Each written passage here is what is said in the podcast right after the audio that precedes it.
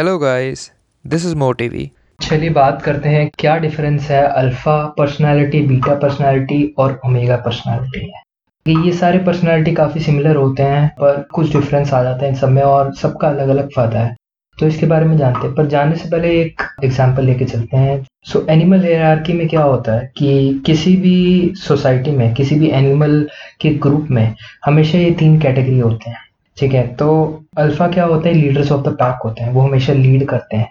Group के ऊपर control बनाने के लिए वो लड़ाई झगड़ने के लिए रेडी हो जाते हैं। तो अगर ह्यूमन सोसाइटी में आप इसको कंपेयर करके देखिए तो अल्फाज कौन है? अल्फाज वो लोग हैं जो नेचुरली या तो अच्छी पोजीशन पे हैं, या तो जिनकी बात लोग सुनते हैं। जब वो बोलते हैं तो सब लोग चुप हो जाते हैं। उनकी तरफ़ लोग रिस्पेक्ट की नज़र से देखते हैं और इज़्ज़त की नज़र से देखते हैं और इशारे की तरफ़ से देखते हैं, क्योंकि वो ऐसे लोग हैं जो इशारा दिखाते हैं कि हमें कहाँ जाना है। उसके बाद आते हैं बीटा बीटा एनिमल हेरारकी में या एनिमल के ग्रुप में वो लोग हैं जो अल्फ़ा के दिखाए हुए रास्ते पे चलते हैं और खुद का रास्ता नहीं ढूंढ पाते, खुद की चीज़ नहीं बना पाते, खुद के रास्ते पे नहीं चल पाते, खुद की सोच नहीं कर पाते। जो अल्फ़ा कह रहे हैं उनके हिसाब से सही है, क्योंकि अल्फ़ा उन्हें मदद कर रहा है सरवाइव करने के लिए। तो अगर आप ह्यूमन साइकोलॉजी में कोई भी जॉब में देखो तो यूजुअली टीम बढ़ जाती है। आप किसी भी टीम को एनालाइज करके देखोगे तो उसमें एक या दो अल्फ़ा होंगे। यूजुअली एक अल्फ़ा होगा followed by multiple betas betas क्यों है? बस सपोर्ट कर रहे हैं अल्फ़ा को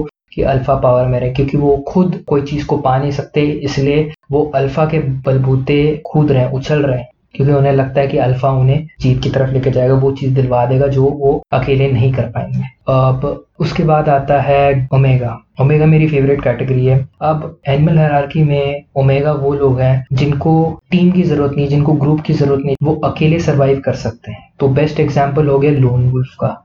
एक भेड़िया जो होता है, वो अकेला शिकार भी कर लेता है, उसे ग्रुप की ज़रूरत नहीं है। तो ओमेगा वो लोग हैं जो अकेले चलने में जिन्हें प्रॉब्लम नहीं है। अब अल्फ़ा और ओमेगा में थोड़ा ही फ़र्क है। अल्फ़ा को हमेशा ग्रुप चाहिए होता है सरवाइव करने के लिए। अल्फ़ा और बीटा की एक तरीके से सिम्बायोटिक रिलेशनशिप है। दोनों को एक दूसरे से फ़ायदा है। अल्फ़ा अपना रॉब झाड़ सकता है दूसरे लोगों पे और दूसरे एरिया पे कब्जा कर सकता है अपनी टीम दिखा के।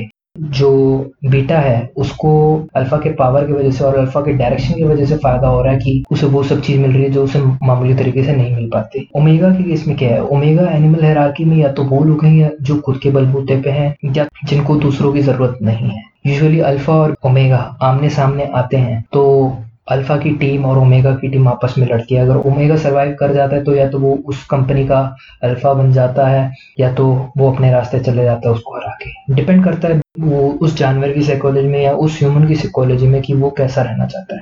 पर जब भी आप अल्फ़ा को फेस करोगे, लड़ाई तो होनी है क्योंकि अल्फ़ा डोमिनेट करना चाहेगा। ओमेगा ज़रूरी नहीं है कि सामने वाले को डोमिनेट करना चाहे या ना करना चाहे। ओमेगा के अंदर फ्लेक्सिबिलिटी है। वो बीटा की तरह भी बिहेव कर सकता है, वो अल्फ़ा की तरह भी बिहेव कर सकता है। ओमेगा वक्त के अनुसार दोनों चीज़ें बन सकता है। फ्लेक्सिबल है वो।